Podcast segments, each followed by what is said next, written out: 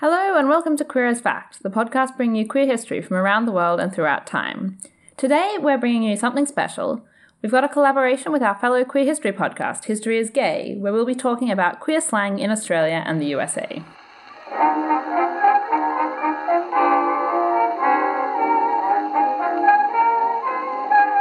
Hey folks, I'm Lee.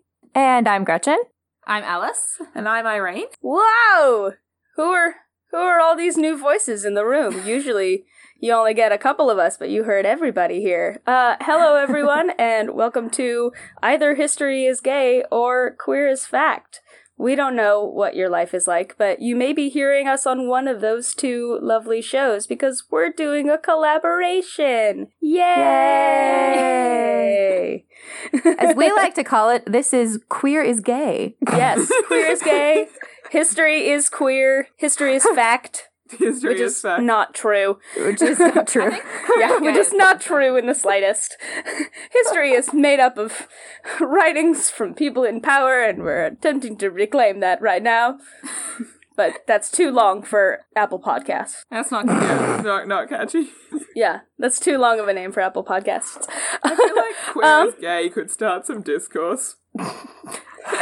Oh, Oh, true. oh, the discourse. The discourse yeah, with true. a capital D. It's kind of a fitting thing to say, though, given that our topic today is queer linguistics. Whoa! Specifically talking about queer slang. Mm-hmm. because we all got together and started talking and wondered, oh man, I wonder, I wonder what kind of language you use in Australia or you use in the United States and if there's any sort of different contexts around that. So we're going to we're going to talk about that today.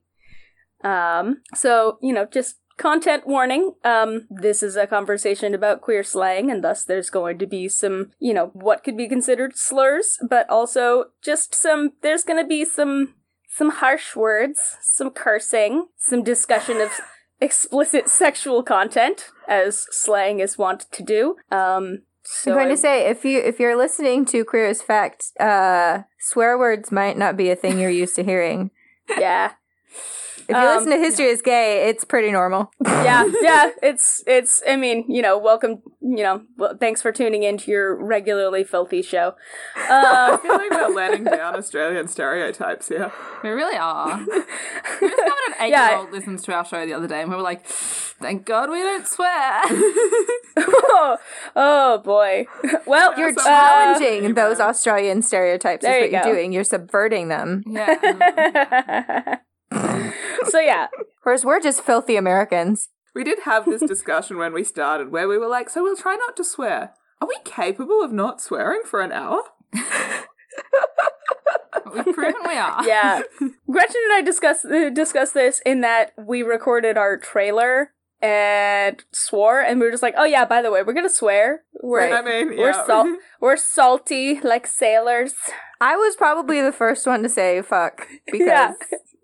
Because yeah, if you know me, you know this is true. Yeah. I say it a lot.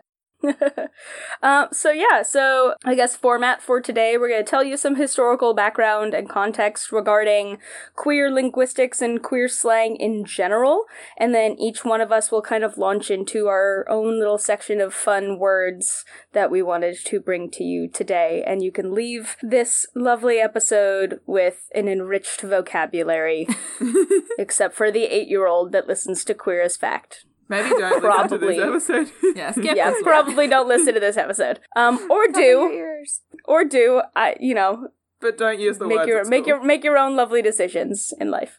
Um, so yeah, let's start it off. Gretchen, would you like to talk about lavender linguistics? What Sure, yeah. phrase. Sorry. I love it. I like it. It's so it's colorful. I mean, Yeah. literally. Yeah. So the term lavender linguistics was coined in the 1990s by William Leap from the long associated, uh, the long-term association of lavender with the LGBTQ community, specifically in the United States, um, with queer civil rights, and it refers to spoken or written language practices, including speech patterns, pronunciation, or entire spoken languages like Polari. And this is as opposed to que- specifically queer linguistics. a term which refers to linguistics that is overtly concerned with exposing cis heteronormativity. For example, discussions around gender neutral pronouns or gendered objects. That would be something considered queer linguistics versus lavender linguistics, which is speech patterns for people within the queer community versus like criticisms of linguistics coming from a queer perspective. So, Uh, yeah. yeah, and these are all distinct from uh, discussions about like the reclamation of slurs. Like a lot of slang are words that are derived from or reclaimed from slurs. I mean, that's just kind of unfortunately what happens in our community is that uh, many slang terms began their life or quickly became derogatory terms for queer folks. Words like faggot, dyke, even queer are words that were once insults. I mean, gay, even word that I mean, Mhm. most I can't think of anyone who wouldn't say that was reclaimed nowadays, but that was very much used as a derogatory term. And as I mentioned, reclamation, current reclamation can be full, partial, or non existent. And even within the community, as I'm sure those of you who are part of the LGBT community know, that there can be a lot of uh, inter-community disagreement on Yes. who and how and in what context people can use certain words. It uh, it can be a problem. Discourse Convers- with the capital D. Yes. Yeah. yes. I was just sitting in my home Yeah. the other day and I was listening to music and my mom was like, Oh, Alice, can you take out your headphones for a second? I have like a quick question. And I was like, Yeah, no problem. So I took out my headphones. She was like, Can you just like tell me the history of the word queer? And I was like, Ooh, do you have 12 hours? my gosh. Just like a simple question, right? Yeah. That's- Yeah, that's just fine. a quick question. Just a quick one. Um, Wow. But that's a whole episode Right. in itself. Yes, yes, it is. So yeah, so like, why why use slang or other forms of distinctive language patterns? Right? Why use it at all? Why do we need separate you know languages for for kind of separate subcultures. It has to do with the creation of a shared identity and sense of community. Language can function as a boundary marker and a reinforcer of you know your community or identity status. Unfortunately you know this can be used to keep certain people out as well as keep some people in people using exclusion of trans or bisexual or pansexual folks from the lesbian and gay communities, as in the recent move to try to claim bisexuality, you know, inherently quote unquote excludes trans and non binary folk, which is just not true. And uh, Julia Serano has some excellent commentary on how community language around identity can become vulgarized, quote unquote, by the community in attempt to force more marginalized identities to continually validate themselves in the eyes of the rest of the community. And we'll link to that uh, in our show notes. She's speaking from a trans bisexual perspective, and so she has a lot of really great insight into what that's been like for both trans and bi people. We don't have time to get into that whole thing today, so we'll let Julia's commentary speak for itself, and you can read it on your own. But it's it's really great. I want to Yeah, ask follow up yeah. questions, but you've just said we don't have time. right. I highly recommend it, as well as uh, her book, which is called Whipping Girl, Mhm. and it's about the history of like trans feminism and uh, trans activism. Yeah, she has a lot of really, really fascinating things to say about language and the history of language within uh, queer community, specifically about like words associated with transness and bisexuality. So really, really fascinating. Like I've I've spent hours, hours just like reading posts of hers. So yeah, highly recommend it. hmm Yeah, she's Yeah. pretty fantastic. Yeah, another thing that another reason for using slang would be gender performance. Slang can often be, or distinctive language patterns can be a form of identity marking. Um, some men loving men have speech patterns that are closer to those of stereo- stereotypical women, for example. Same with many women loving women having patterns closer to stereotypical males. This was something I noticed when I first entered the queer community because I came to my identity uh, later in life that I started note. It was fascinating to me things like I know a lot of men loving men use bitch to refer to each other Mm. versus yeah, like yeah. a lot of women loving women use like dude. Mhm. And like Mm. those are things that like you see like straight men use dude and like women loving women use dude to talk to each other and like it's the same with like straight women use bitch and so do like men loving men. It's fascinating to me that like I'm not even sure that the communities are even always aware that like Yeah. they're Yeah. they're mimicking these kinds of like Mm. language patterns. I was going to say, I don't know that this is intentional, but I call people dude all the time, and I would never call someone bitch. yeah. well, yeah, that's part of it too. I would never I would Yeah, like would yeah. never do that. one one of I them is always a term of affection, and another is again, you know, a reclamation of a word that has been used violently. So Yeah. Yeah, I mean, yeah. but you know, let's pay attention to like who those words are being aimed at. Uh, historically marginalized genders. Yeah. So yeah, uh, similarly, it can be a marker of social subversion or of roles or even expectations from society. Men loving men in Western societies like the U.S. have to distinguish themselves from like straight male culture and um, heterosexual masculinity. So the use of female pronouns or words like bitch or like honey, like any like kind of, I guess what many would call feminine speech patterns distinguishes them from heterosexual males. So it's a way of saying like, I'm not a straight guy. But what's interesting to me is that due to things like sexism and patriarchy, women, including women loving women, may be more concerned with fighting uh, sexism in the way that they distinguish themselves rather than having to distinguish themselves from straight women the way that like men loving men do with straight men. So distinctive language may be used to establish themselves as unsubmissive to the cis heteropatriarchy first rather than distinguishing them from specifically straight women. They're more likely to say, like, I'm an unsubmissive woman. I'm non-compliant if you read Bitch Planet, which is an excellent comment, and you should.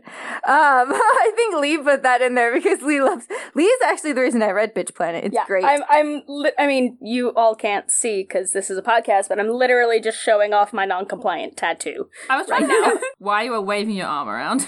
Yeah, I have that like actually inked Oh, into cool. my body. Ooh. Um, rainbow. Yeah. Yes. Yeah. I. I specifically. I mean, it's. I wanted. You know, my my stamp of non-compliance to be specifically visible and rooted in the queer community, and I got it after the Pulse tragedy. I was like, nope, Mm. nope. I'm. I'm going to be visible. Hello. Right. But Yeah. that's a really good example of how, like, you're more concerned with separating yourself as, like, I'm non compliant to patriarchy. hmm Um, and a lot of that can be very common. That can be a commonality for, like, feminist women as well as women loving women, hmm that they're more, like, the content of their conversation may differ, but their speech patterns don't differ as much Mm-hmm. because they're resisting gender norms and gender structures imposed on them rather than necessarily trying to say like i'm not a straight woman it's like well i'm just non-compliant to patriarchy whether i love women or i'm a feminist Mhm. or just am like gender non-conforming i am just not a woman that you can box into like your structure rather than like i'm not straight so Yeah. and that's like it's just like fascinating to me the way that like as we might call them non-compliant women tend to speak similarly hmm regardless of whether or not they're queer Yeah. Yeah. I don't know that this is just a little thing about the way you've sort of phrased that. I don't know that I'd want to say, like, you want to present yourself as non compliant to the patriarchy rather than as a queer woman. Right It's more like as well Right. as, yeah? hmm no that's a good point yeah yeah hmm Yeah. Mm-hmm. But yeah. I guess the sort of experience of rejecting the kind of societal structures that are imposed on us is maybe more similar for a straight woman and a queer woman. hmm Than it is for a straight man and a queer man. Yeah. I, mean, I guess a right, straight man right. isn't rejecting this what society's imposed on him. A straight man's probably pretty happy with that, unless he happens to be a trans straight man, in which case, no. But right yeah. right Yeah. Or, you know, anybody who's not white. not Yeah, white Yeah. I mean, I was Yeah. thinking from a sexuality and gender perspective, Right, Obviously, yeah. Yes. that factors into it too. Like, Yeah. widely speaking. Yeah. yeah. So, and back, you know, back to the question of why are we using these languages? Another point to using these distinct kind of sub-languages is it's necessary for safety in homophobic societies. Much of the makeup of terminology in queer communities comprise what is called an argot, a uh, secret language used by certain groups, in this case, queer people, to prevent outsiders from understanding their conversations. So, like, if you were a kid and you ever played around and made up your own language or, you know, used pig Latin, like, you were utilizing an argot. You were creating an argot. And what I found really, really fascinating when we were doing our research on this is that there are entire languages that have developed. So you have uh, instances of Polari in the United Kingdom, Gayle in South Africa, Bahasa Binan in Indonesia, Swardspeak in the Philippines, IsiNgqumo in South Africa and Zimbabwe, and there's even more if you want to look them up. But individually, much of the terminology essentially acted as like code words, and they served, or in places where it's still being used, are still serving a quote, protective sociolinguistic mechanism for gays or queer people in general to recognize each other and avoid being recognized by those who may wish to do them harm in broader societies noted for their homophobia. So it's an it's an act of self-preservation and community and being able to recognize your own in a safe way. And Yep. I'm sure in some point at some point we'll get into at least we will, you know, talking about the history of things like the Hanky Code in the United States, which was a um, subversive and kind of secret way to let queer men know, hey, here's who's who I am, here's what I like, here's what I'm looking for, without arising suspicions. Yep. Yeah. Yep. Um, Yeah, and you you found this really interesting thing about uh, slang dictionaries, Lee. Do you want to tell us more about that? Yeah. So so speaking of homophobia, there were there were even uh, developed entire slang dictionaries meant to kind of root out these secret languages. So um, there was a, a a pamphlet, a book. Uh, that was published called Homosexuality and Citizenship in Florida, aka referred to as the Purple Pamphlet. So it was published in January 1964 by the Florida Legislative Investigation Committee of Florida Legislator Legislature. Uh, led by Senator Charlie Johns. And so I love this story. This was such a fun aside that I found. So it featured several pornographic images and a glossary of queer terminology, and they sold it for 25 cents a copy. Are the pornographic images like, Like- like- diagrams of like, this is what this slang is describing, in case you didn't understand? Basically, yeah, it's like this is what this is what the homosexuals are doing with one another. So, uh, so basically, this committee had been leading a witch hunt for homosexuals in year for years in public schools, universities, and government agencies, and they were convinced that queer people were part of like a ridiculous communist strategy to subvert the American way of life by controlling academic institutions and by corrupting the nation's moral fiber. We're not. So- that like I the mean- gay agenda? yeah, it's the gay agenda. I mean, I don't know about you, but that's a lot to do before noon. Um, Yeah. I'm like, ba- yeah. I'm like barely awake.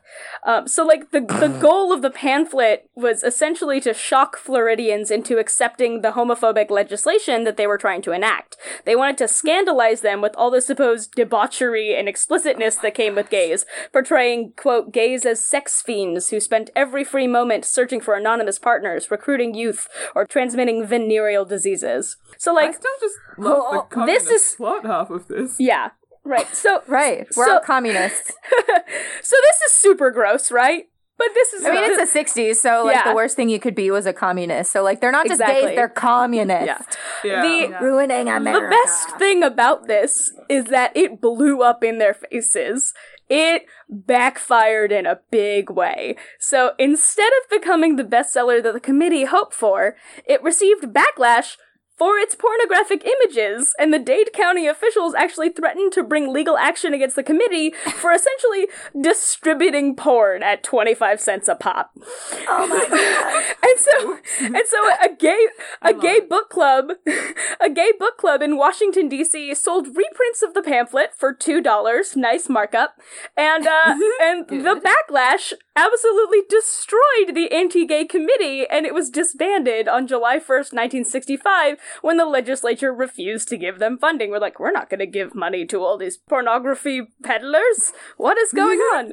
So That's amazing. that's like my favorite aside is like, well, we're gonna publish this this library of disgusting debauchery to warn citizens, and we're gonna be able to enact our wonderful, hateful legislation. Oops. Um, turns out we're porn pushers. Turns out disgusting debauchery is still disgusting It's porn. debauchery. it's like So I'm you thinking you still distributing gay porn, y'all. Ooh. Yeah. You know when Yeah. you're in high school and they give out to your parents like, this is the slang that your teen is using online. How to know what your teen is talking about. I'm imagining that the list of words they had was probably at least that inaccurate in this pamphlet. Yeah. Probably. It reminds me of like when they were saying like those those fun bands or whatever, those like weirdly shaped rubber bands that people were wearing on their wrists meant different like sexual things. Like Oh, the yeah. the oh, idea yeah. of like Yeah. adults, you know, policing teen oh, All behaviors. about, it's and got to be about sex. silly if bands. we don't know what it silly means, bands, it's that's right. yeah. If we don't know what it means, it's probably sex because you Yeah. know the kids are. That's all they care about these days, Yeah. Yeah. Yeah. right? Uh, so But- yeah. that raises like the really interesting question of why so many of the terms are focused on sex. It is possible that because many cultures throughout history, for those cultures, what we call being gay was understood as a set of behaviors rather than specifically an identity. Lee and I talk about this in our uh, History's Gay episode on homosexuality in ancient China. It comes up, I mean, Hmm. a lot around the world, globally, historically, that being gay was considered like it was more about the behavior and the actions. So the most significant of which for localizing desire would have been the sex act. So maybe that's why there are all these terms of focus on sex. It could also be due to the biases of the recorders of the dictionaries, as we just saw.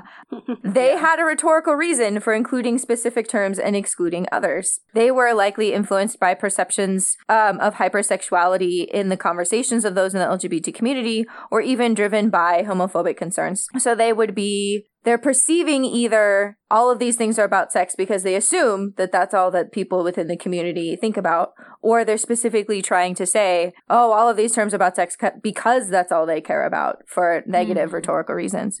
Or, I guess, once they have that perception of the queer community that sex is the most important thing there, then they'll assume that these are the most important words. So if they can't, you know, Right. if they have to narrow down their list of words for whatever reason, they're going to keep those ones and anything else is going to get dropped.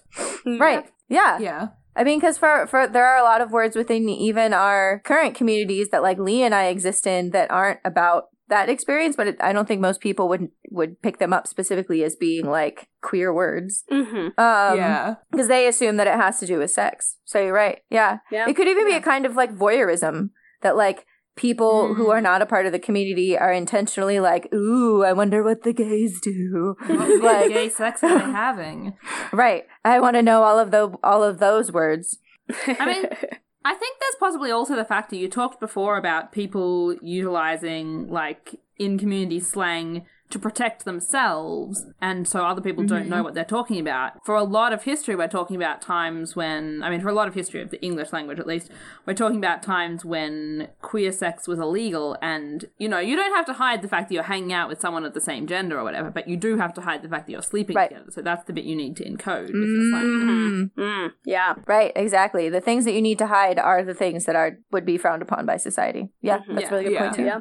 And there are also the things then that society is really keen on hearing about Yeah. because they have that kind of thrill of Yeah. being taboo and being disgusting debauchery. And so I guess it's kind of perpetuating from both ends then. Mm, Yeah. Mm-hmm. Right. Yeah. We thought one thing we noted, um, just based on the the topics that we've covered in our podcast, is an interesting shift in like metaphors and imagery. So for a lot of the the history that we've seen, you have a lot of martial imagery, especially yeah. in the Middle Ages.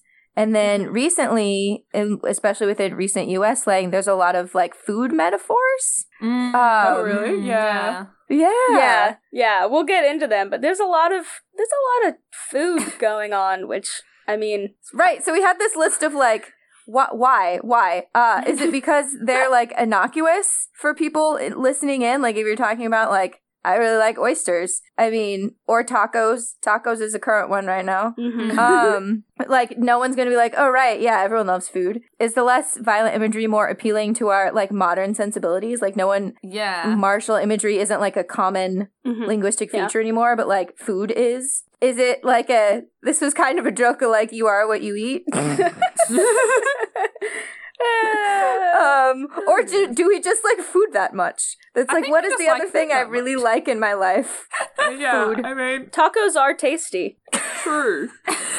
They are for the uh for the Wynonna Earp fans. Thanks, in the, Wynonna Earp. in the room. Yep. Taco Tuesday has Taco a whole new meaning Yes, now it from that show. Yep. So with that, So we've talked a little bit about like our research.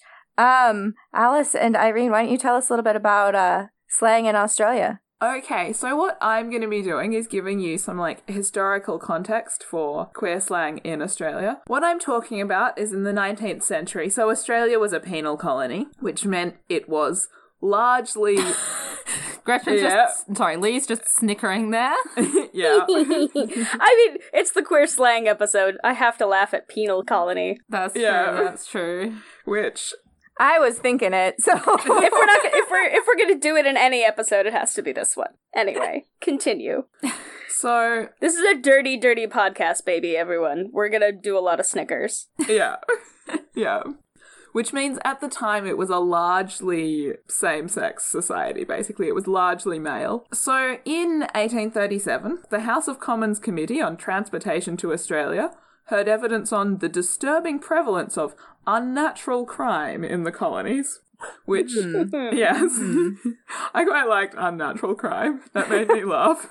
A good start for Australia. a good What's start. What's funny to me is the implication that that means that there's such a thing as like natural crime. Yeah, that's Yeah. what's funny Like- to me. and, the like, idea what- that you know like- you steal bread. Oh, that's a natural We crime. starved you and you stole bread. That's natural. you wanted to sleep with men? What the hell? yeah, like Anyway. Murder. That's a nat- that's totally natural to murder somebody, but like wanting to have consensual sex with somebody, no, no. Yeah, unnatural. Anyway, Yeah. the parliamentary papers from these hearings and witnesses in convict settlements at the time are our main sources from that era in Australia. So, sodomy, which is a lot of what we're talking about here, essentially, is in the 19th century viewed in a Christian context in England. I'm sure we all know that Christians are not keen on sodomy. No, And Generally not it- a fan. generally, yeah, generally not fans. No, for some reason. And it was a capital crime, and the laws in Australia derived from the English laws. So, therefore, they were dismayed to hear that the convicts were doing rather a lot of sodomy, and that they weren't even decently ashamed of it. I really love the way that's phrased. Rather a lot of s- sodomy, and they're not even decently ashamed of it. This is Eli's notes. Eli's Eli notes, wrote this Eli's sentence. Oh, notes are oh, man. quality. Quality note taking. Yeah.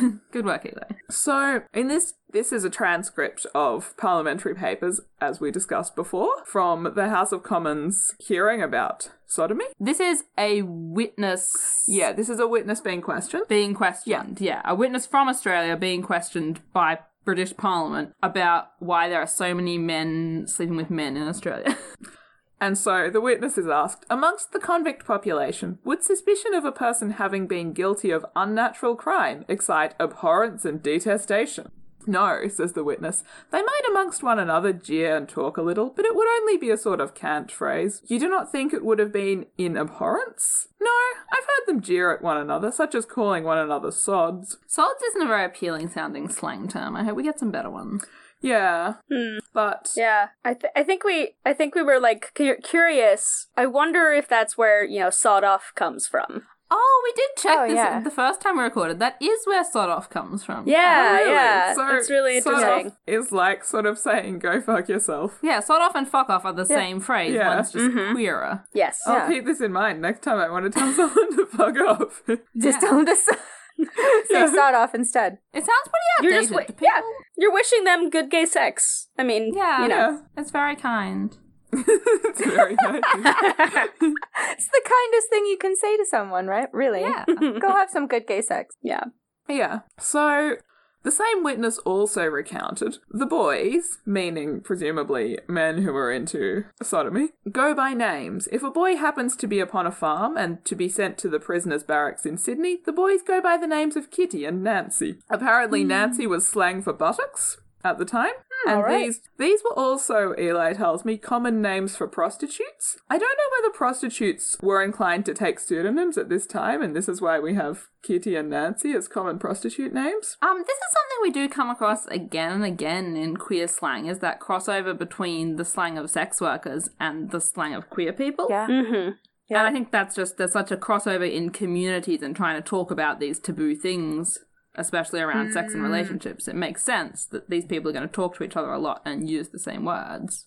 Yeah. Yeah. And yeah, use that makes a and lot of use sense. coded words because, you know, in in both instances it's sexual acts and sexual relationships that are verboten, that are Yeah. against the law. Mm-hmm. Yep. Mm. Yeah. I mean, and there's there's you also have the population of queer sex workers who Mhm. would have had crossover in both both communities. You have you know male prostitutes or trans prostitutes who would have uh, sex workers. That is to say, and there would have been. So I mean, so you have probably had people within the community who like cross pollinated Mm. both between like queer communities and like communities of sex workers, just because Yeah. they belonged in both. Yeah, definitely. Too. So, yeah, a later witness would also record that boys were called the fancy girls of men and that these men had ongoing affectionate relationships.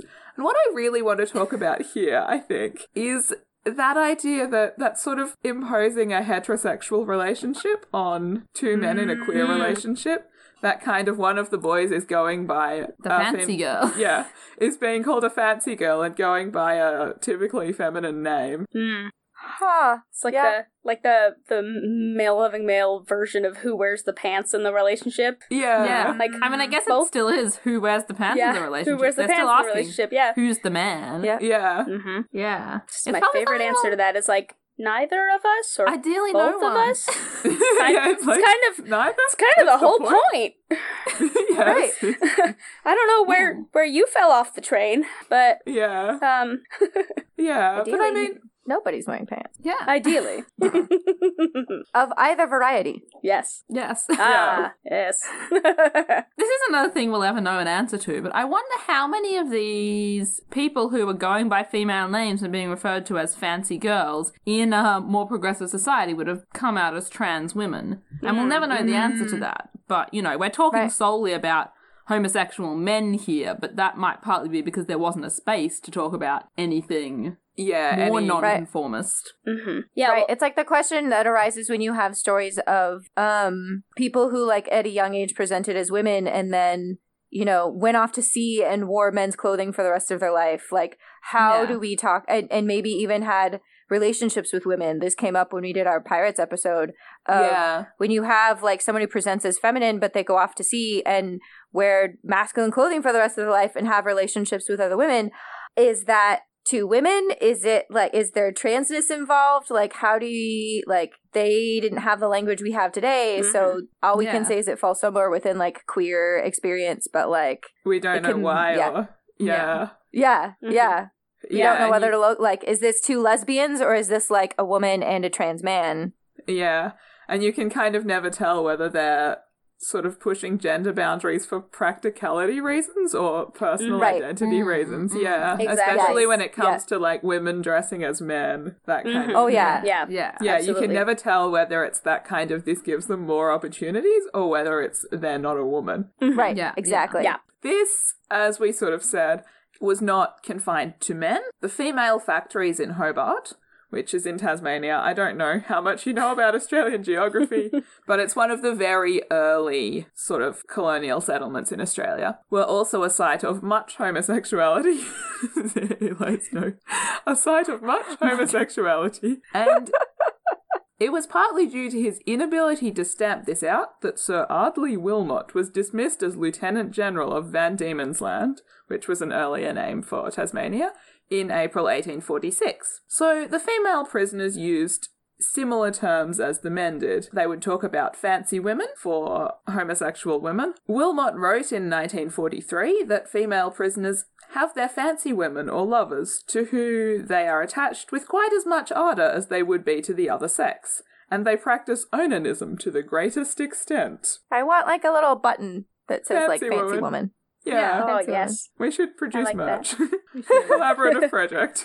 yes. I wonder with these fancy women, like obviously with men, you've got the masculine man, very prominent quotes that you can't see but can hear, listeners, and the the um fancy girl. So you like you've got the feminine partner and the masculine partner basically. How does that translate with women? Like, is the fancy woman a passive partner or an active partner, or are both the women just fancy women together? Judging I- by the phrasing, I would say that the fancy woman here is the more feminine partner.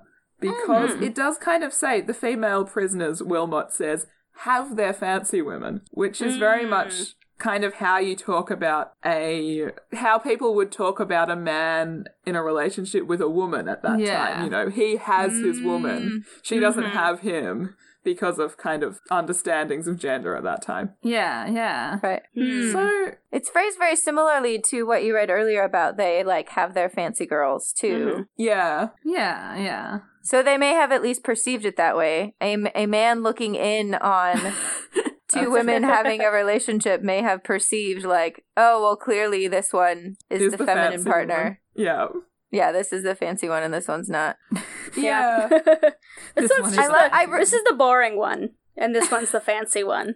well, yeah, this is, seems to be how it is where they're talking about men. That Hmm. we have the fancy girl who is the more feminine partner, and the other one's just a man. It's like he's not like crossing boundaries at all. Yeah. Yeah. The regular oh, dude. Oh, yeah. I don't know. Yeah, that's sort of the fancy girls of men. So you've got a fancy girl, and this guy's just a man. That's true. There's that's nothing true. weird there. Yeah. I mean, for me, like that, that makes me think of active versus passive roles, and that you mm-hmm. know, in in societies where homosexual eh, homosexuality was pretty common and and not you know looked down upon, was that the active partner is always the you know well respected partner, and the the Hmm. oddity is the passive male partner who is being willing to be penetrated and so i wonder if that has anything to do with it but i'm not sure how exactly that correlates to relationship between two cis women when the question of you know like active and Who's passive partner is a little bit Less different clear. Yeah. Yeah. Hmm. I do really enjoy that they called it that he called it onanism because I associate onanism specifically with like cis men. I'm sure like I'm sure he's using it as as a way to refer to like masturbation or like sex where there's no procreative possibility. Yeah. But like I so strongly associate onanism with cis male masturbation that it's really odd to me to hear onanism like used to refer to like cis women. Yeah. How do I how how does How do they do how does onanism work? I remember so clearly from high school. I had someone come up to me once. I wasn't like out at this time. I wasn't queer. And somebody came up to me, one of the other students, and was like, Irene, how do two women have sex? and I would really like that person to tell me now what made them think I was the person to ask. 'Cause, like, they could have given me a heads up. Irene knows a lot. you just uh you just radiated it i guess yeah. right radiated the queer But That- that's that definitely. Big queer energy. Yeah. That's definitely, I think, something that happens when people are talking about like cis women having sex with each other. That because you can't have the kind of penis penetration thing, people go, "Well, what is it? That's what I imagine sex is. What is it when cis women like, have oh sex friend with each other?" oh friend you're having a very bad sex life if that's the only Yeah. thing that you can think of There are so many possibilities open to you. Right. You wow, yeah, your your sex life is very limited then. Yes. Uh, there are more options, people. yes yeah. all right So fancy women. Yes. Yeah. We continue. From the 1820s, there's also evidence of free men, so not convicts, looking for sex with other men. There are evidence of boarding houses allowing men to sleep in the same bed, that kind of thing, like men would seek out a boarding house where that was available. The terms generally used at the time to refer to like queer sexual behaviors, terms like bugger and sodomite and tribard, I've never been sure how to pronounce that one. I always said tribard, but it could be tribade. I don't know. I don't know. Anyway, it refers to like women who have sex with other women. Although they do refer specifically to sexual acts, still carry connotations of the person in question having a particular preference for their own sex, and therefore they might not be as divorced from identity based understanding of queerness as they hmm. initially seem, hmm. which hmm. I guess goes back to what you were talking about before about that kind of queerness being defined as a set of behaviors in certain eras rather than an identity thing. Mm-hmm. That it's that kind of once we've gone from sodomy to sodomite, we've kind of the implication there is that it is perhaps an identity. Mm-hmm. Right, right. It isn't just something that you can do, but you are a person who is known for preferring, Preferring. that kind of thing. Yeah. Yeah. Yeah. So, I mean, this becomes really hard to read, but I've wondered this before because you do see it a lot in sort of academic discussions of queer people that this idea of queerness as an identity is fairly recent. And I wonder if that's just not true. Like, I wonder if we're just not understanding how people talked about their identities. Mm-hmm. Rather Right, than- or that like yeah, that someone who prefers a certain set of behaviors, like that's just it could be the same way of talking about identity using just different words. yeah. Yeah. You know? Because what does it mean that like I'm anything? What does identity mean other than like I preferred certain things? yeah Yeah, yeah, exactly. So it could, yeah, it could be that there's less distinction between those two ways of talking about queer experience than a lot of modern scholarship is used to saying. That there may be a lot more Yeah. overlap. Mhm. That's sort of what I'm thinking. Like the distinction between who I am and what I do is not really as clear cut as a lot of scholarship is kind of making out. Mm, mm. Right, because even within cultures where someone might look at them and say, from the outside, it looks like they define queer identity as, or they talk about that experience in terms of behaviors. You still have people within that society who, who clearly prefer almost exclusively one particular set of like partners. You can still have people within that society who like are identify as men and prefer male partners. Mm. So, you, Yeah. like, you can even say, well, like, yeah, maybe it's a set of behaviors, but it's a set of behaviors that they can think of as like exclusive. Like, Yeah. Yeah. and what is that? But but another way to talk about identity. I'm someone Yeah. who exclusively has sexual or romantic partnerships with someone of the same gender as myself. Yeah. Like, so yeah, no, I think you're right. But but what Um, do, what I mean, if we didn't have these conversations, what would academics do? Yeah, yeah, this is true. this is true. This is yeah. I mean, that's what they do exactly. anyway. they would beg for funding. That's that's what we, that's what we would do. that's, that's the other thing we do. Right, we have to come up with new arguments to have. Because how else will we get funding to do our thing?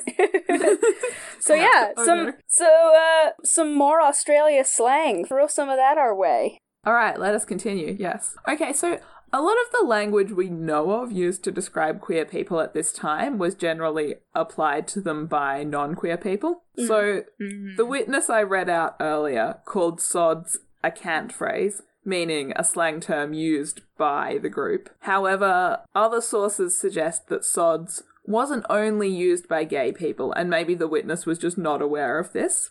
Mm.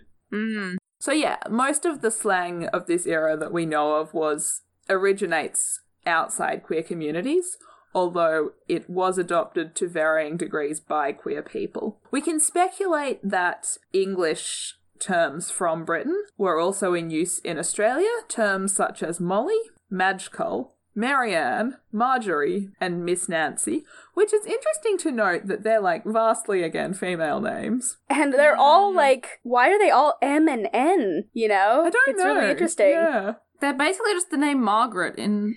Yeah, Yeah, just something inherently Margaret. feminine about Marjorie or Margaret. Yeah, I guess know. it probably just Interesting. was.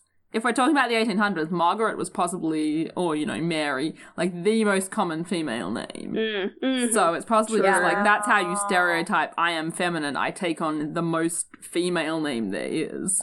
Mm. However, yeah, the um of all the like British slang we have for homosexuality, only poof is really evidenced in Australia. Hmm. I don't know if you guys have poof. No. Yeah, we're, I'm, Unfortunately. I'm familiar with it from like like media where like a British person will call someone a poof Uh-huh. or a poofter, Okay, but yeah. we don't use it here. No. no. Good on you. I kind of like it. no, it's bad. Maybe maybe it's I just mean- because it's not because it's not like Yeah. negative in our Ah, like context. yeah. I'm like poof. Oh, that's kind of Yeah. cute. It's like I a gay loofah. it's like inherently bad. I don't think there's any harm in reclaiming poof. That's true, that's true. No, I had I was supervising a bunch of undergrads recently and one of them just kept using the word poofter to like insult people. And so I have like more negative Ugh. connotations than Oh, normal. I had to oh, I sit see. him down and like, you cannot use this word. And he was like, Why? It's not like I hate gay people, it's just a generic insult. And I was like, It's a generic insult based in homophobia. One of your other fellow students is queer. You cannot use this word. And he was like, But my gay cousin uses it all the time. And I was like, Oh my god. Uh, oh my god, Oh, yeah, we have that. We have that here too. A lot of you know, I I think it's gone down in recent years, but a lot of instances of people using like "that's so gay," you know, "gay" is hmm. a Yeah. for stupid, and be like, "But I don't hate gay people." It's like, yes, but you're implicitly, you know, That was suggesting. really common when I was in elementary school. yeah, Same. Yeah. Really common when I was in elementary Yeah, school. same. Yeah, I definitely heard the word gay to mean stupid long before I knew that gay meant attracted to the same sex. Yes, exactly. yeah. We didn't so much use it to be stupid as particularly it would be gay to mean like overly earnest, overly sincere. Yeah, yeah. Like if people were like uncomfortably open about their feelings, you would call that gay. I guess that's more like coming from a like masculine centered society, being overly feminine, like talking about your emotions. I was like, oh, that's gay. Yeah. Mm. Hmm. Interesting. Yeah. Yeah. Which the funniest part of that meant that, you know, in primary school you'd get this thing where you'd see a boy and a girl holding hands and be like, ew, that's so gay. I, I remember that happening to me, yeah. You're expressing your Oh, emotions, it's man. gay. Like I don't. Oh my I don't- gosh. You keep on using Yeah. that word. I do not think it means what you think it means. That's that's so funny though. Great. I know, like in hindsight, that's hilarious. Right. The idea of like straight people being called gay. yeah, yeah. Oh man, that's really funny. Wow. Yeah. It's not like, wow, you have a straight crush. That's so gay. Yeah. yeah. Oh. All right. So tell us some more about more uh more Australian slang. More Australian slang. Oh, my okay. favourite one is coming up. Oh, yes. Okay. The term gussie, Oh, this is my favourite. this isn't your favourite one soon. The term gussie emerged in the late 1800s as a short form of the name Augustus, which apparently just sounded laughably poncy to the working class. And so that was meant to sort of denote effeminacy. That it was this really sort of posh, delicate name. I guess that's what happens when you found a country on like male criminals. Yeah. Yeah. Well, yeah. probably Anything male working class elitist. criminals. Yeah. Anything that sounds elitist is gay.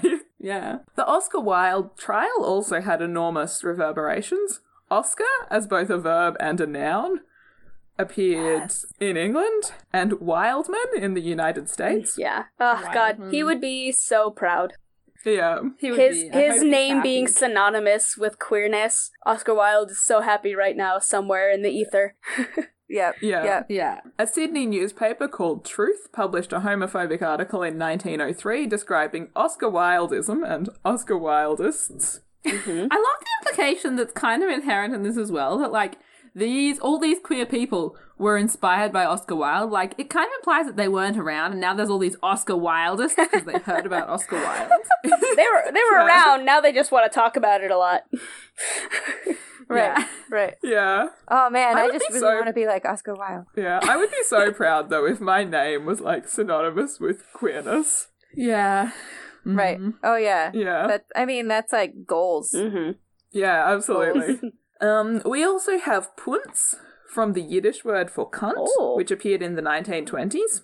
So I have a question that you might not know the answer to. We said a minute ago that people used Augustus because it sounded poncy. Is poncy and punts the same word? I guess so. Huh. Yeah, I guess so. They seem like the same word. I don't know where ponce comes from though. Like punts, presumably. Yeah. Yeah. Good old Yiddish. Is this a word that you guys have? Do you have ponce? Again, like familiar with it from media, but you don't hear people using it in like every day. Okay.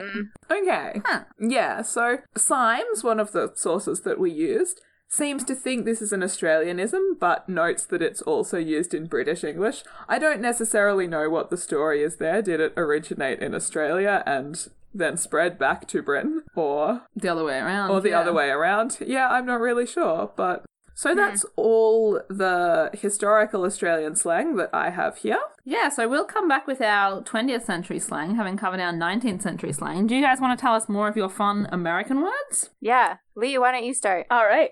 Perfect. Um so yeah, so a lot of a lot of ours I think tend to come a little bit later. We've got a couple of early yeah, we got we got some co- we got some early ones in here, but um I figured, you know, Lee and Lee and Gretchen, myself and Gretchen would give you just kind of our a, a, a sprinkling of our favorites. So, I have uh we have U-hauling, which is I don't know if Oh, you yeah, guys have I've that there. this. Yes, yeah, I where learned it's this uh, word on Autostraddle. yes, uh, Thanks, auto, Autostraddle. uh, Autostraddle, the uh, the the queer Yeah. woman bible of the internet. Um, yeah, so it's Yeah. it's uh, when it's the you know the stereotype of when two women get into a relationship and immediately get invested. There's a classic joke that is um you know what does uh what does a lesbian bring to a second date? A U-Haul. What does a gay man bring to a second date? What second date? Um, so, you know, playing on those stereotypes of women Yeah. getting into a relationship will immediately become latched onto one another, emotional, invested. Men only want sex. So, you know, take that with a grain of salt. Yeah. Um, you'll also I'm gonna I'm gonna back up for one second here because we don't even have the word U-Haul in the first place. like I understand right. it's some kind of truck. Yes, it is Yeah, a oh, it's, it's a a moving Yeah, it's a brand of moving Ah. truck.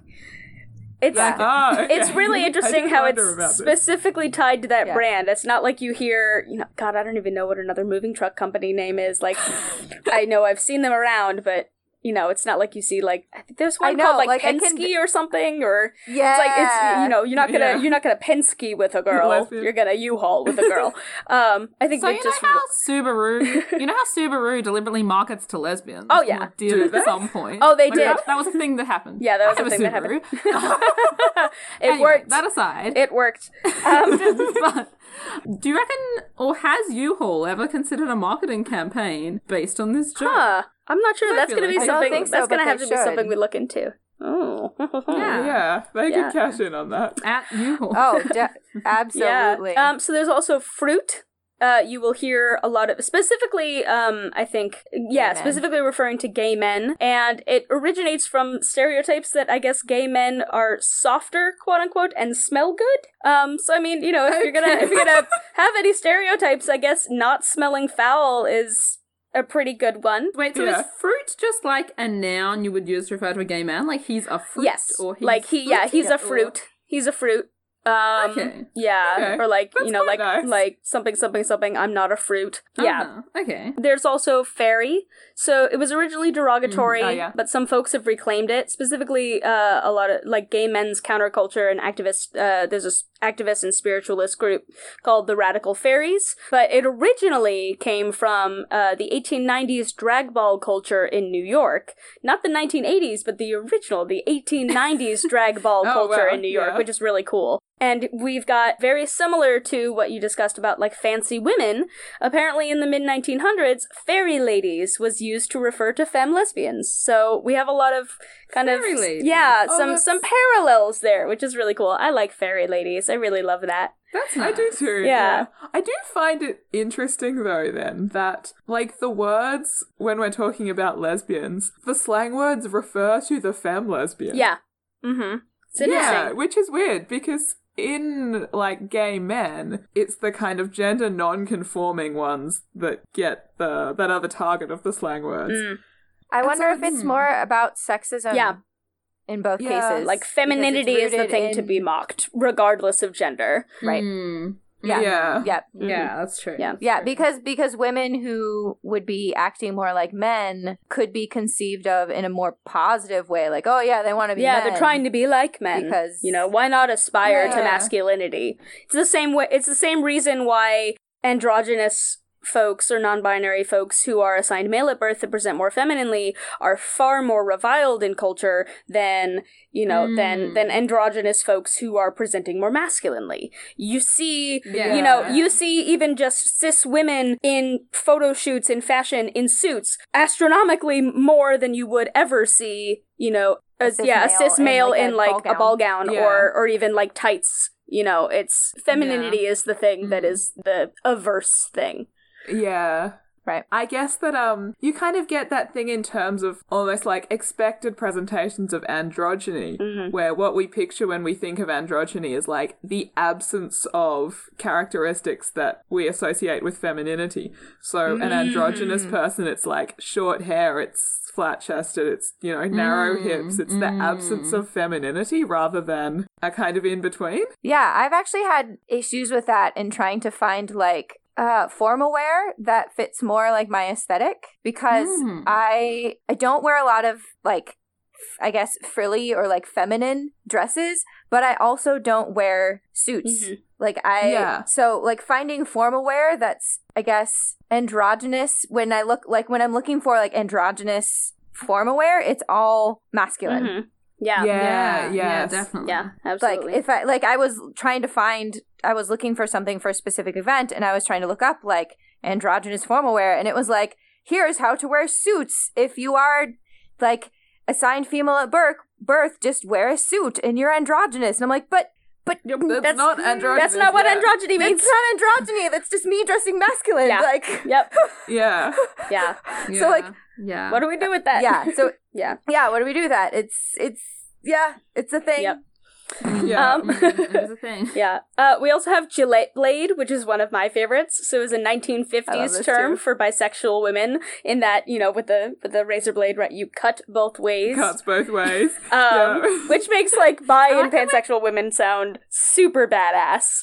We're kind of back to like martial metaphors there. I mean, not Mhm. entirely martial, but it's more violent than a food metaphor. Yeah, yeah. I have to say, Yeah. what interests me is the number of your slang words that are brand names. Yeah. that's true. You But, okay. Blade. Well, because a lot of these come out of the 50s, and, you know, there's nothing more American in the 50s than, than capitalism and consumerism.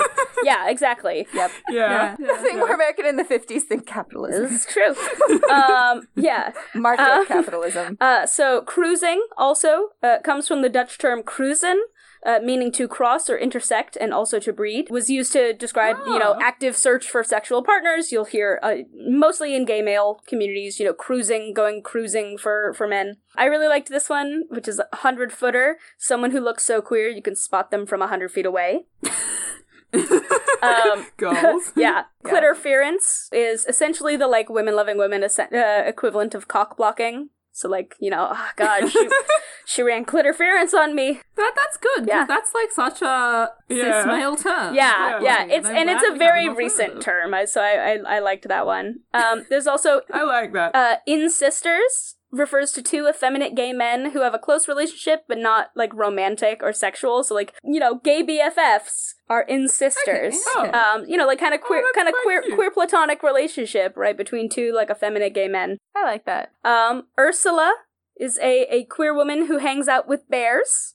So bears, if you don't know, is a um is kind of like a sub identity, uh, is a specific identity within gay male culture, which is men who are traditionally masculine, usually hirsute, you know, very hairy, um, Mm. you know, Large. large, large, kind of cuddly, big masculine men is bear culture. So a, a queer woman who hangs out with bears is an Ursula, or also known as a Goldilocks, which I love. Um, oh, that's very cute. yeah.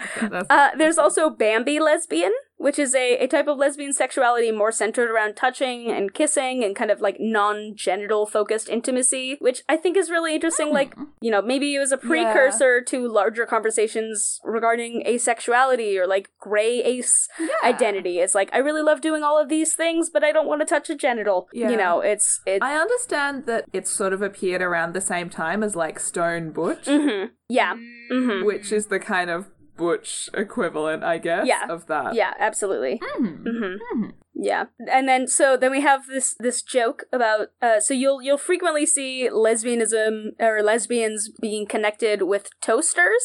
Um, and so this actually I thought this was so weird the first time. There's like a w- one of our mutual friends runs a website and its little icon is like a toaster with the rainbow flag.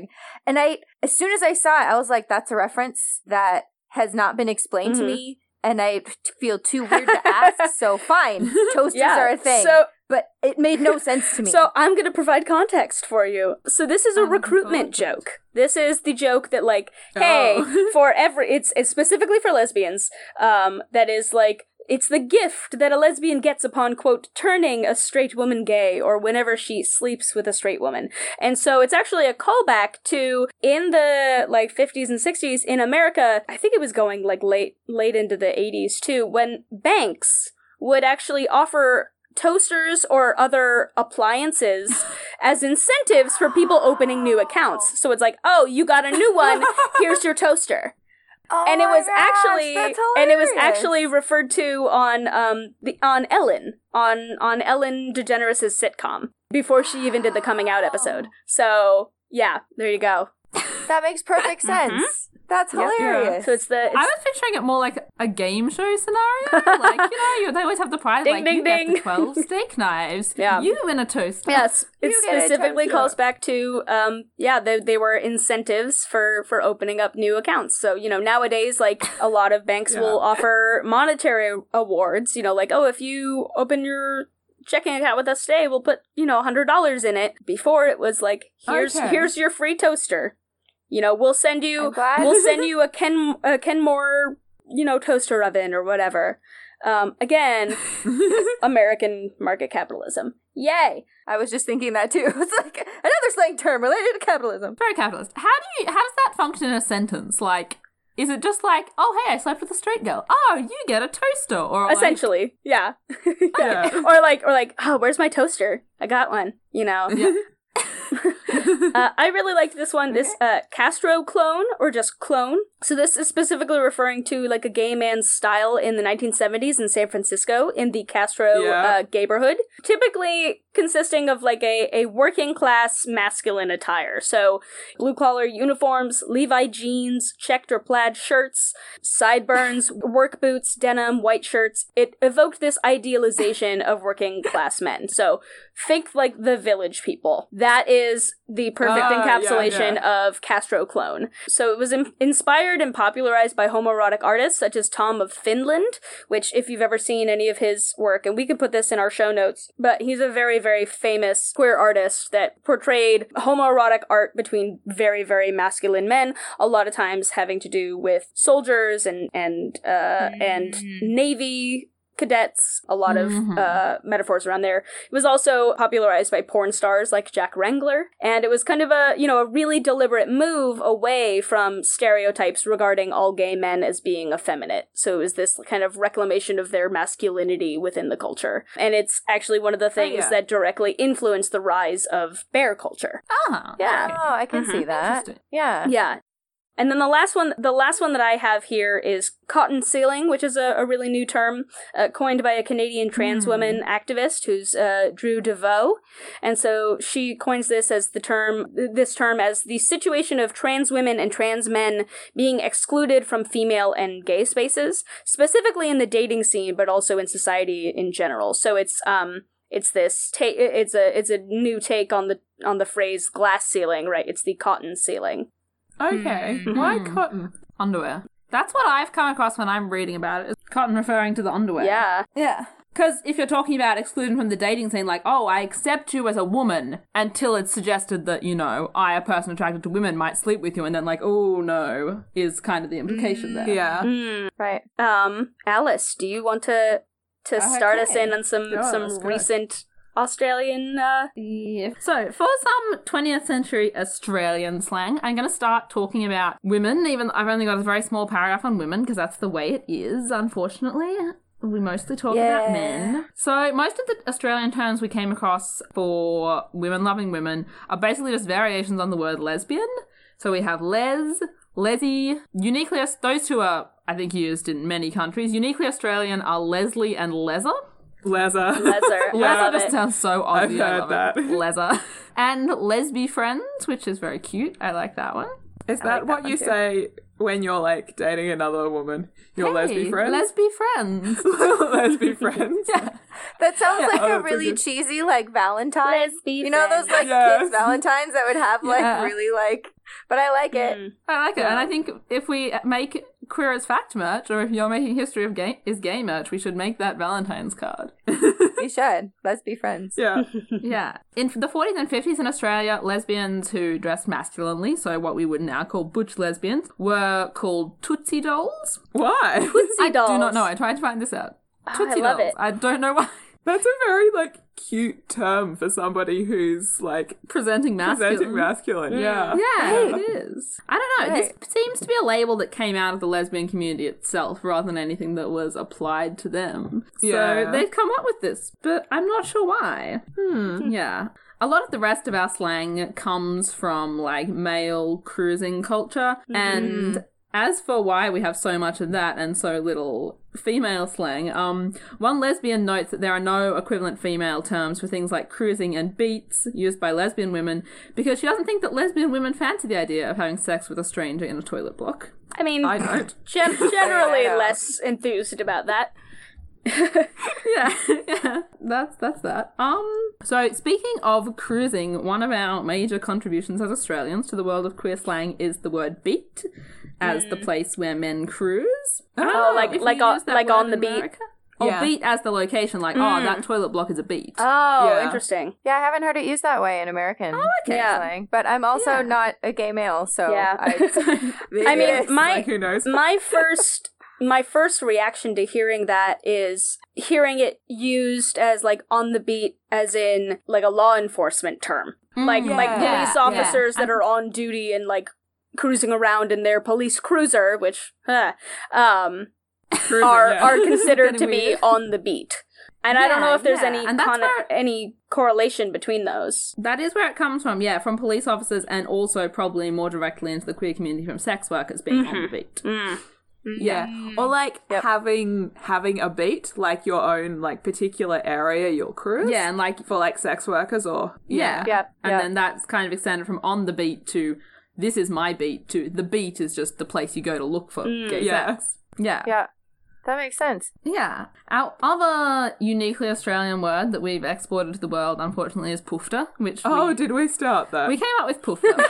Comes from England in uh, first appears around the 1830s and it's possibly just from like the sound puff. It sounds soft. It Sounds gay. feminine. Much like fruit. Uh, it also Soft. yeah, Okay. it just sounds soft. Uh, or possibly also from the French word pouf, which is a derogatory word for women, kind of similar to the English word tart, implying, you know, a sex worker or a promiscuous woman. yeah. Tarts are so Yeah, delicious but- though. Yeah, yeah. Every fruit time I bake a tart, Thinking that Lee. Fruit tart. every time I bake a tart. tart, my mother tries it and then she's like, Mmm, Alice, you make a good tart. And then she just cracks up laughing. I feel like I need to meet your mum. I want to meet your mum. Yeah, your mom sounds Yeah. delightful. Yeah, yeah.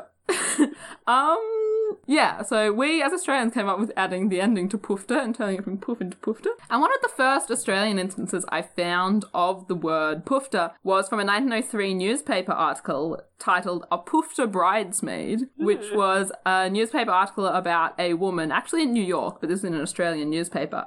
A woman who had had a male best friend as her maid of honor at her wedding rather than a female friend. And ah. so, even without any implication, oh, obviously there's an implication that he's gay, I guess, but even without it being about his sexuality, just the fact that a man had fulfilled a role that was traditionally feminine, he's referred to as a poofta. Hmm. Hmm. Hmm. Yeah. But even though that comes from 1903, the word poofta isn't actually that well attested until after World War II. And we also have the phrase poofta bashing as a uniquely Australian term for what is probably more broadly called queer bashing or gay bashing. Mm-hmm. Right. Yeah. Other Australian terms for effeminate gay men um, include trish, tris, and triz. So what we're saying is that in like the 19th century, it was M names, Yeah. and in the 20th century, it's T, T names. yeah, I think these are early 20th century names. Or It must- even mid. It must just be then that like people go for the common female names because those like Patricia kind of names Yeah, are more were common. really popular in the like mid 20th century. Hmm. Yeah, I think that's why, And that's why we've moved from Madge to Tris, because we've moved from Margaret to Patricia as the most Yeah. common I I women's guess name, so. Interesting. So, like, are we gonna, Yeah. you know, for the 20 teens, are we just gonna start hearing things like apple or makeka She's a real Ashley with, like, Lailey. four Right? Like weird, weird white people names for babies. yeah. Probably. Kaylee Probably. spelled like K A Y L E I G H or something. Thanks. Yeah. Thanks, Gretchen. I just like Lee is perfectly fine. When you add like weird Y's, I yeah. don't know. Yeah, absolutely. I've seen Kaylee spelled a whole lot of weird ways. Mm. a Yeah. whole lot of yeah. weird ways. Yeah, when you started spelling Kaylee, I was kind of like, but isn't that how you spell Kaylee? Like, there's no definitive spelling of Kaylee. They're all weird. They're all weird. Yeah. no offense They're to any weird. listeners who are called Kaylee. We love you. it's a nice name. We do. It's just hard to spell. Yes. Um, uh, we also have, uh, speaking of fruit, specifically quince. Quince. Quince. I love quince. I don't know if that's because it sounds like queen or queer, or just because it's a fruit. What I what really is don't know. what is quince? a quince is a fruit? It's kind of like an apple. It's not ah. really. You can't eat it till you cook it. Oh, And I've, it turns I've like never bright heard red of when this. you cook it. Huh, interesting. Oh, okay. Sometimes you have like quince paste with cheese. That's the most common way you eat it. It's kind of like a jelly kind of thing. Oh. Okay. Yep.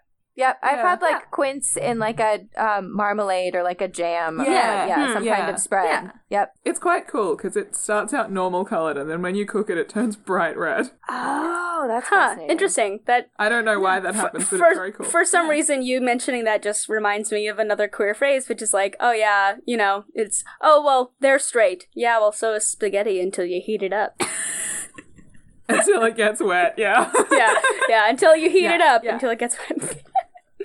anyway, yeah, that's that's one. Yeah. That, that is good. I do enjoy that. Um, another Australian term we have that turns up from an Australian slang dictionary in the very early 20th century is Joey as slang for a young, effeminate gay man, as in a baby kangaroo. Right, like as like a baby kangaroo. Yeah, It's like a Bambi. Yeah. Like a, like a, like a cute little baby. or like, or like in the bear Yeah, in the bear one. community, they have otters too. Like that kind of reminds me of Is like that okay? yeah, otters are like Yeah. bears who are like tiny and they're basically like Twinkie bears, like young Okay, young yeah, Twinkie yeah. bears. I don't know how. which is Yeah. a really really fun phrase, but I know exactly what you mean. yeah, yeah. Yeah. So this is what we mean about us Um, having our own language. Anybody who's straight listening to that and didn't have context probably have no idea what I just made by yeah, an otter is a very bears. Twinkie bear. Probably like Right. a breakfast food. I don't know. Yeah. like I I've heard all of those Cream words filled? individually, but I don't know what any of it means altogether. Yeah. yeah. So, Yeah. interesting. We also have a lot of rhyming slang in Australia. Ooh. That's probably less common among like our generation, but I definitely still hear my parents use rhyming slang sometimes. So cow's hoof is rhyming slang for poof, Mm. or cloven hoofter is rhyming slang for poofter. I love that because like the implication of the devil is there as well. I hadn't thought of that. I was just picturing like, oh yeah, you know, animals with cloven. yeah, you know how the devil has cloven hooves? Yeah. Yeah, I, I went where you I did, like. Irene. I was like, oh, it's like saying they're like the devil, like they're little Yeah. demons. yeah. yeah, yeah. No, Impish true, that's true. debauchery. Um, Yeah. yeah. And tonka bean for queen. I love this. Tonka I love this rhyming thing. This is so cool. It's so Yeah. very like we don't do rhyming slang in Mm-mm. America. That's a very that's a uniquely like British Australian thing. That is Yeah. not something we do here, and I love it. yeah. It, it's fun. I enjoy it a lot. It gets even more like convoluted. So you mentioned pig Latin as an example for a can, and you get pig Latin combined with rhyming slang. So um, Oh. oofta for poofta. Yeah. That's just normal pig Latin. And then more obscurely, orcan pa inba for pork and beans. That being rhyming slang for oh. queen, meaning gay. Oh my goodness. Wow. It's so complex.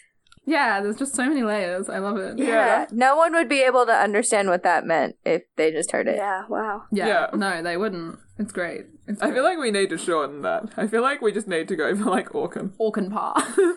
Yeah. Wow. Or just like orca. Yeah. yeah, okay. orca. Like a killer whale. orca. I love killer whales. That's cool. That's cool. Let's They're use cool. it. Yeah. Um, so we have a few other words for the passive pun or the effeminate gay man. Uh, we have cat, which is probably short for catamite, as in the Roman ah. name Oh. for Zeus's lover Ganymede. Hmm. Yep. and also queen. So these are both these were both used commonly in prison slang. I don't know if they still are because I've never been to prison. Um, You're not a gay man in prison, Alice? I'm not a gay man in prison, but cat more generally refers to younger men who present more masculine and may never have had relationships or sex with men before going into prison Oh. but then play that passive sexual role while in prison. While queen implies someone who's more openly effeminate, and this is kind of like how we were discussing that contrast between action and identity. Queen implies more of an identity, while cat just implies it's a thing you do while you're in prison. Yeah, situational, like more of a situational Yeah. gayness Yeah, there. yeah. Also, from prison slang for the um, passive partner comes the phrase "receiver of swollen goods." Oh, wow. That's very uh, descriptive. It's quite It's quite on the nose. Things are about to get more descriptive. So that's our slang for like passive gay men. The slang for active gay men is, or active men who sleep with men, is much blunter and more descriptive. Uh, we have words like dung puncher and shit packer. Yeah, we have Fudge Packer. right. Um, yeah, yeah. Fudge packer. And uniquely Australian Vegemite driller. Oh my god. Of course, course, that's Australian of course. slang. Like, of course. Yeah. Like, yeah. Wow, wow. That's good. That's uh. Yep, you do get it. Yeah, get immediate images. Mm-hmm. Uh, yeah. Speaking of more food food words, um, Mars bar has also been used as a term of abuse for gay men. Why? Um, that's a good question. What's what's wrong with yeah? I don't know. Are Mars Ozma's gay. I don't know. I just know that Mars bar was a term of abuse for gay men, and um, Adelaide. So that's one of our state capitals. Adelaide's longest-running gay bar was called the Mars Bar as a reclamation of this term, and it ran from the early '80s until 2017. Unfortunately, it's recently closed. I'm sad about that. Yeah, We were in Adelaide when it was still open. We should have gone there. gone out clubbing. I hate clubbing. We're the we're the quiet gays. Yep. As Yeah, if, yeah, if you've not- watched not Hannah Gadsby's special, Nanette, it's we're the we're the quiet gays. This is where you can find the quiet gays on the podcasts. Yep. Yeah. Yeah, yeah. Um, for more rhyming slang for active partners, we have hock and jocker, both as rhyming slang for cock. And within a prison setting, a man who is known for being a hock might be called Rudolph Vasilino That's weirdly specific. from the 20s film star Ru- Rudolph Valentino, Ah. who was considered kind of very attractive but not very masculine. Vaseline. So that's- Rudolph Vasilino. Interesting. Oh. I mean, and Vaseline is probably was probably used Lube. for Lube, Yeah. Yeah. Yeah. So, yeah. and yeah. I think Rudolph Vasilino also refers to his very slick hair. oh, Oh, really? interesting. Yeah. So I don't know in that context if it means the lube or the attention to um appearance or both. Oh. Multi-purpose. Maybe both. Yeah. Yeah. So yeah, most of those words that I've just mentioned are kind of within this masculine feminine dichotomy within the world of men who sleep with men. Um interestingly though in Australia the word camp, which in Britain and North America does kind of imply that femininity in Australia for a long time was just our equivalent word for gay. So instead of saying someone was gay, you'd say they were camp, and we had camp bars and things like Oh, that. So great. I love it.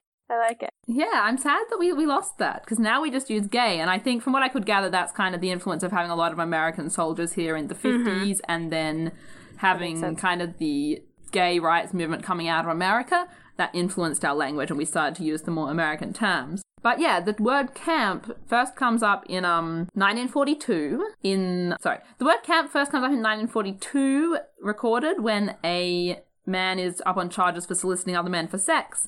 And he's asked in court you know are you camp or what does that mean? And he says just as a man to a woman so as a man to a man. Just like instead of a man going to bed with a woman he goes to bed with a man. So it's literally just men sleeping with men. There's no kind of more implications than that and um, as we mentioned, like gay men or men who sleep with men using female names, mm-hmm. that would be called your camp name. Would be the female name that you use. Ah. Your cap name. We also have the phrase, which definitely is still in use: "Camp is a row of tents." Ah. I love that. I like it. Or if you want to imply that it's really camp, camp is a row of pink tents. oh my gosh. That is my favorite. Oh, I love that. that's that. fantastic. I love Yeah, that. I like that. I love one. that. And I'm very glad that even though camp kind of went out of use to mean gay, camp is a row of pink tents definitely stayed in use. We're gonna we're I gonna love- proliferate that here. of- yeah, I I, love you all the should, yeah. phrases for like you're really gay Mm-hmm. to basically Yeah. mean like you're really like you're not just gay, you're really gay. Like Really the hundred extra footer that Lee Mhm. has. Yeah. Campus Yeah. Road Pink Tents. I have one coming up. Like just the ones that are basically like you're so identifiable as not straight. yeah. Yes. Oh wow. I love those. It's good. It's good. Um, the opposite of camp back before we had the word straight in Australia was square, which, as with many words we've talked about, overlaps with sex worker slang, which for sex workers use it to describe someone who's not in the sex work industry, and square was used to describe someone who was straight or not queer. So the comparative phrase to camp as a row of tents is square as a bottle box, apparently. That one's not still in use. Now, this makes sense though, because whenever I talk to my parents, they don't use the word straight to mean like not queer. When they they say straight, they mean someone's like law abiding. They're not a criminal. not a criminal. And so sometimes we have these confusing conversations where I'll say someone isn't straight, and they'll think someone's a criminal. Why is your friend in crime? So maybe that's what. Yeah, I don't know what word Be gay, they do crime. Be gay to Yeah. cry. Yeah. That's great. Yeah, maybe maybe. I should try square instead. Yeah, maybe you said Yeah, square. maybe. They know what you meant. We should test this. Yeah. So um, we're like in America, square was used in the fifties for someone who was like boring. Yeah, yeah. I think those are probably associated usages. I don't know if they come out of like the same place, but they're definitely associated. Like Wow, you're heterosexual? So boring. Like be there or be square. It's like Yeah, it's not yeah. cool if you're not there. Yeah. You're Yeah, square. it you're means, like, boring. not yeah, cool. Yeah. Interesting. But be there or be straight. no alternative. Be there or be square as a butter box. Yeah. So yeah, that's pretty much all our Australian slang. I do have one that I haven't got written down that I do want to add, which is I thought of when you were saying Gillette blade as cuts both ways. Um, we also have ACDC to mean bisexual in Australia. Oh. Oh, Ooh. like the current. Yeah, Yeah, yeah, alternating like current current, direction. Yeah, ACDC. Yeah. I like it. Oh man. I like you it could too. come up with some pretty cool designs. Ooh yeah. Yeah, Yeah. definitely, definitely. It also put the it's an- lightning bolt in there. Yeah, it's a nice um it's a nice callback to Nikola Tesla too, who was also, you know, pretty queer. Not Queer. yeah, Not yeah, straight. that's true too. Yeah. Yeah. Yep. Really interesting. Oh man. So yeah, that's that's our Australian slang. Now time for Gretchen's last bit of American slang. Yeah, yeah, yeah. we'll finish up with mine. So, uh, I'm going to start with one that confused me the first time I heard it, which was the term fanny bandit. Now, the reason this is confusing confusing to me is because in America, your fanny is your butt, like your Oh. is your ass. Yeah. And in So like fanny UK bandit- and Australia, it's it's slang for vulva. Yeah. Yeah. So the first time I heard one of my like queer female friends refer to themselves as a fanny bandit, I was like, You're, Oh, what now? What are you doing? Like like isn't that something that should be used for queer men? Right? Exactly. That was my. I was like, is like that sounds like a term for like queer men, not queer women, but like uh, okay, I guess. yeah. And then it was explained to me, and I was like, oh, okay. It's like pants. Like Yeah. Yeah. in America, Yeah. pants are like, Trousers. outerwear. they're trousers. And in what in the UK and I assume in Australia, they're underpants. No, the trousers here too. Actually, we use the American version of pants, Okay, Interesting. so but yeah, we use the British the version of instead. fanny. yeah. Oh, Hmm. that's fascinating. So yeah, we just kind Fanny of pick and choose from both. Yeah, I mean, you guys get to pick the best of, best of both worlds. Yeah. So yeah, that was the fir- that was one that confused me until it was explained to me. So that's why it's on my list. My favorite is uh, the term kiki, which was originally now there are two different terms here. So the first one that I love was used primarily in the 40s through the 60s to refer to a woman-loving woman who identified as neither butch nor femme, nor had a I'm marked so glad preference. there's a word for that. That's very cute. Yeah, I love it. think we Yeah. bring that back. Yeah. So like they identified as neither butch nor femme and had no preference in partner. We don't have a word for that now, really, do we? Yeah. We don't Yeah, use we that don't use anymore. it. And I'm like, No. come on, bring it back, Yeah. Bring it back. Because I like it because it. it's it's the first word I've ever heard that describes presentation in a way that made sense to me. Because I don't really identify Yeah. as butcher femme, and I've never had a word. Yeah. I'm like, I don't know. I just- guess I wear Just whatever I want. thing. I just do my me thing.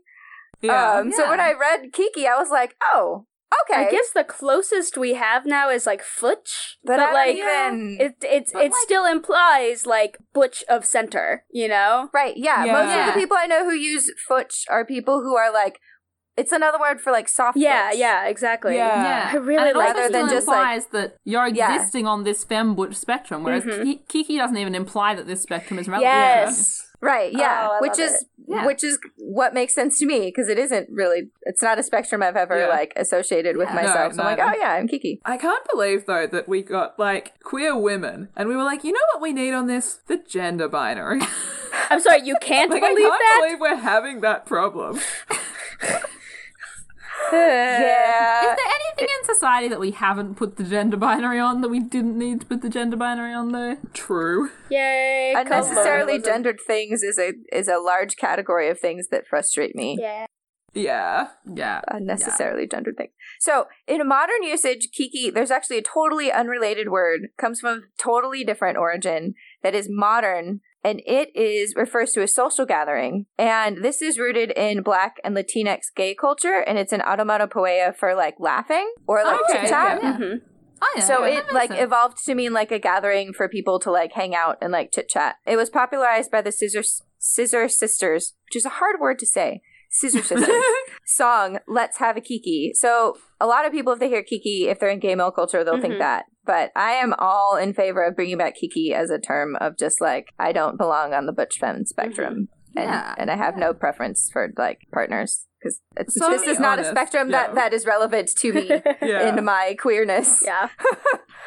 Um, Yeah. Another one I really liked is Donald Duck. And uh, Okay. this comes from before Don't Ask, Don't Tell was repealed. And it was a slang for a gay man who was dishonorably discharged from the Navy. So DD, Mhm. which was the, the short term of a Oh, yeah. dishonorable discharge, um, Yeah. became DD for Donald Duck. And speaking of dishonorable discharge, dishonorable discharge is also a queer slang for masturbating at home after failing to find a sexual partner. Which is Oh, that's so good. My favorite Yeah. part about that is that it implies that you then went and had a conversation with someone about that, and you were like, uh, really unsuccessful night. Had a dishonorable discharge. Yeah. Yeah, yeah. Oh gosh. like that you're admitting to that. yeah. Oh my Yeah. god. Um, we have terms like bean flicker, which is um a term in, in you know queer female circles for someone who you know gets a woman off through clitoral stimulation, flicking. I guess. Sounds so I was, I was about to make a gesture and then I was like, I don't want to do that. Flicking. No, no, no good. No. I mean, bean. I don't know. Uh, yeah, it's I mean, better than bean's nub, also- I guess. like Yeah. No, neither is great. Neither's great, There are so few good words for like, right? Yeah. yeah, like your Mm, vulva, like clitoris. I always find that problem when I look at like fan fiction and I'm like, why does nobody write fem slash? And then I think about it and I'm like, it's just we don't have the language. Peak. It's really hard Yeah. to do. Peak nub. Like none of these Peak, things are good. bad. Nether lips. Oh, Nether- oh Nether no! lips. Oh, yeah. god! Oh. I have. I actually have a whole list of like unappealing sounding slang for vulva. Yeah. Some of the worst Yeah. ones I've heard, like beef curtains. Oh. It's uh, What? it's No. so It's just like unappealing. liter- like I have like a visceral reaction when I hear it. I'm like, Yeah. just Yeah. like I can't. Fur ugh. burger. Yeah, a fur burger. Um, Oh It's just all God. it's just all hairy meat. hair pie. Right? Why, is it all hairy like meat? hairy meat? Like it's it, it's- what what gets me about it is like is it are are like cis women any more hairy than like cis men? Like Like, everyone has neither hair neither said there. right. Everyone has pubic hair, so why is it all of the like haired slang is refers to like Women. like yeah. ci- like cis knows? women? Like why is it all about vulvas? And I think it ugh, like hair Yeah. pie or like I mean, I just saw panty yeah, hamster. panty hamster. Panty hamster. oh That's boy. quite Why? funny. That's like the counterpart to trouser snake. Okay, somebody somebody please make fan art of a panty hamster and a trouser snake, please. Like make them like cute little like a really, really like a cute little cartoon. Say, I was gonna say that sounds like a really, really horrible like kids book to introduce them to sex. Like Oh, panty God. hamster meets the Oh boy! snake. Oh boy! So good. Um, Anyway, anyway, um, we have the term bumper to bumper, which is um like vulva to vulva sex. yeah. Uh huh. I think there was also rumper to rumper or rumper to bumper, Right. which is Rumper to You know, bumper. Yep. Yep. Yep. Yep. Yep. So my version of the like really, really gay is uh queer as a nine dollar bill or just nine dollar bill. Oh, So- ah, yeah, yeah. Yeah, it dates from at least 1965, where it was included in John Trimble's 5,000 Adult Sex Words and Phrases, $9 bill, an absolute invert or homosexual, from the inference that one is three times as queer as a $3 bill. Yeah, because I was Like, gonna say I've heard queer as a three dollar bill, but not mm-hmm. queer as a nine dollar. Right. but you're a $9 bill if you're really the gay. equivalent of camp, like camp as a extra row of pink tents. Yeah. Camp as a row of pink tents. Yeah. You're you're like Yeah. extra extra queer. We have kitty puncher. I don't understand why punching is a thing. Why is punching here? Maybe it has to do with No. like like fisting. Maybe. Yeah, I was about to say. okay, no, yeah. I see, I see. The like gay male equivalent is uh donut puncher. So it may be like it was it developed in like men loving men circles and then like they developed like an equivalent for women loving women. Yeah. Yeah. Maybe. Mm, It just sounds so violent. it does. Yeah. Like, even if it's about fisting, please, no. Don't punch. Yeah, please don't punch. No punching. no. Not preference. Bad technique. Speaking of punching, how about munching? We've got the same we've got the equivalent. We've got donut munching, you've got like I've definitely heard donut muncher before. like carpet munching, which again, Yeah, why yeah, is it always yeah. about hair? And there's just like this implication in that phrase that people with penises don't have pubic hair. Right. And I think Why? I don't know, maybe maybe just like the sexual acts, right? Like the the the oral sex acts that they're referring to. That like when there's a penis involved, I guess there's less like Yeah. like less contact with that I hair. guess. Like actual penises are not hairy. I guess. Yeah. Really fine. I guess. Well, I and now I now that I think about it, I wonder if some of it has to do with a kind of derogatory way to refer to the fact that these women may not have conformed to like certain beauty standards for like pubic hair. Yeah, yeah. Oh, Like lesbians Yeah. don't shave. Kind Yeah, of like Right, lesbians don't right. shave. I literally was just thinking about that. kind of thing. Right. So like if Ah, you're yeah. a lesbian, like you munch carpet because the women all like don't shave Crazy down there. feminists, Yeah. Yeah, Mm, you crazy hairy feminists like Mm. yeah, that probably yeah, has. I was Yeah, wondering if some of it was related to yeah, that. that's probably got a lot of indication, a lot of relationship with Yeah. that. Yeah. Yeah, yeah. yeah. So many people have heard the term fag hag, which is a like a woman typically like they could be I think is it specifically a queer woman? I think it could be a straight think woman it's too, generally who referred to for straight men women. Who hang out with a lot of gay men. Well, there is Yeah. the equivalent, which is a Sappho daddio, and I just love it, and I think it's delightful. Does that oh, love that actually? Have you ever heard someone use that? No, but I want them to. I think we should bring yeah. it in. yeah. Let me know when you hear it in use. Oh, we're gonna know make sure time that it's what it's. Yeah. Oh, good, Oh, good, good, good, good. Leah, I was just thinking that Thor is a Sappho daddio. like everyone talks Yeah. about how like the char- Yeah. the Marvel character Thor would be so great hanging out with lesbians. Like yeah. Yeah, yeah. Thor is A like Sappho daddy. Sappho daddy. Oh, I love it. And then the last one is the term uh, tit king, which is a woman loving woman who uh, has a preference for women with large breasts. I like the way it's a king. Yeah, yeah. I mean, I guess it's like the counterpart to like size queen. Oh. Yeah, I guess size queen too. Interesting. Yeah, that makes sense. That makes sense. It makes sense that when you're talking about like queer women, then you get king. Yeah. Interesting. I mean, do you call it a drag king? Yeah. You do call it a I've drag heard- king.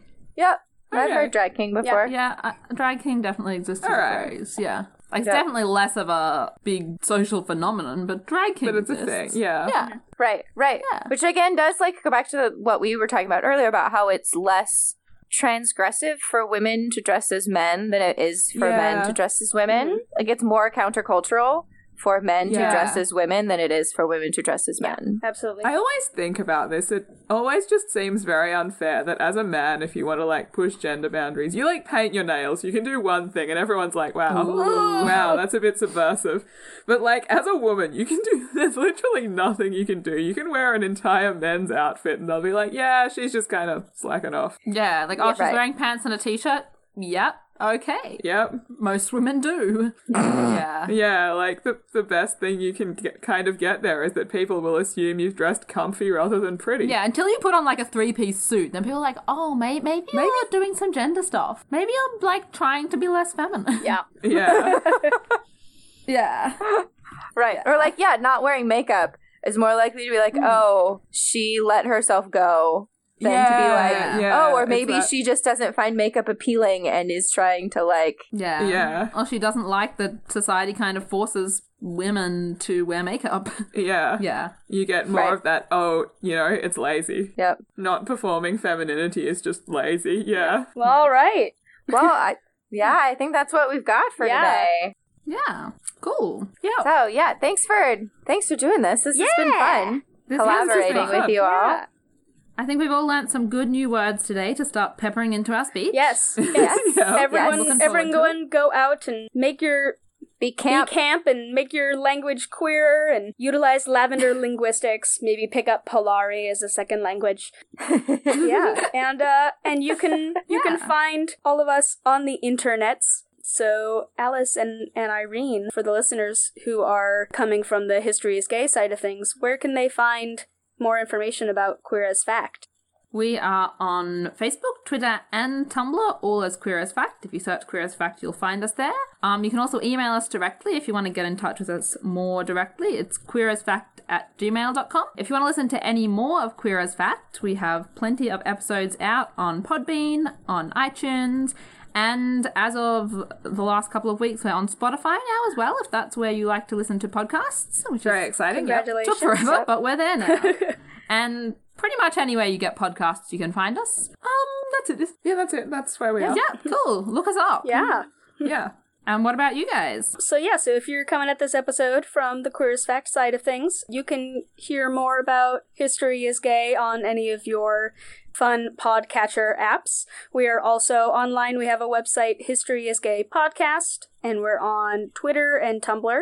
Twitter is History is Gay Pod, and our Tumblr is History is Gay Podcast. Uh, Gretchen, do you want to talk about our email and other ways? Oh, yeah. You can also send us an email at historyisgaypodcast at gmail.com. And, uh, I don't know if you guys suggest this, but we always ask our listeners to, if you really like what we're doing, to write a review, rate us, tell your friends, get the word out. That's how we, as new podcasts, and I mean, not even entirely new podcasts, just continue to expand our community, get our reach, interact with other people. We always love getting messages, so definitely hit us up online. Yay. Yeah, so uh, we, you know, at History is Gay, we tend to end our, our episodes with stay queer and stay curious. Um, I don't know if you guys have a sign off. That's a great tagline. Yeah. We don't have a sign off, so I we're was just going to say, gonna- we get to the end awkwardly and Steal every time yours. and go, uh, I think we're done.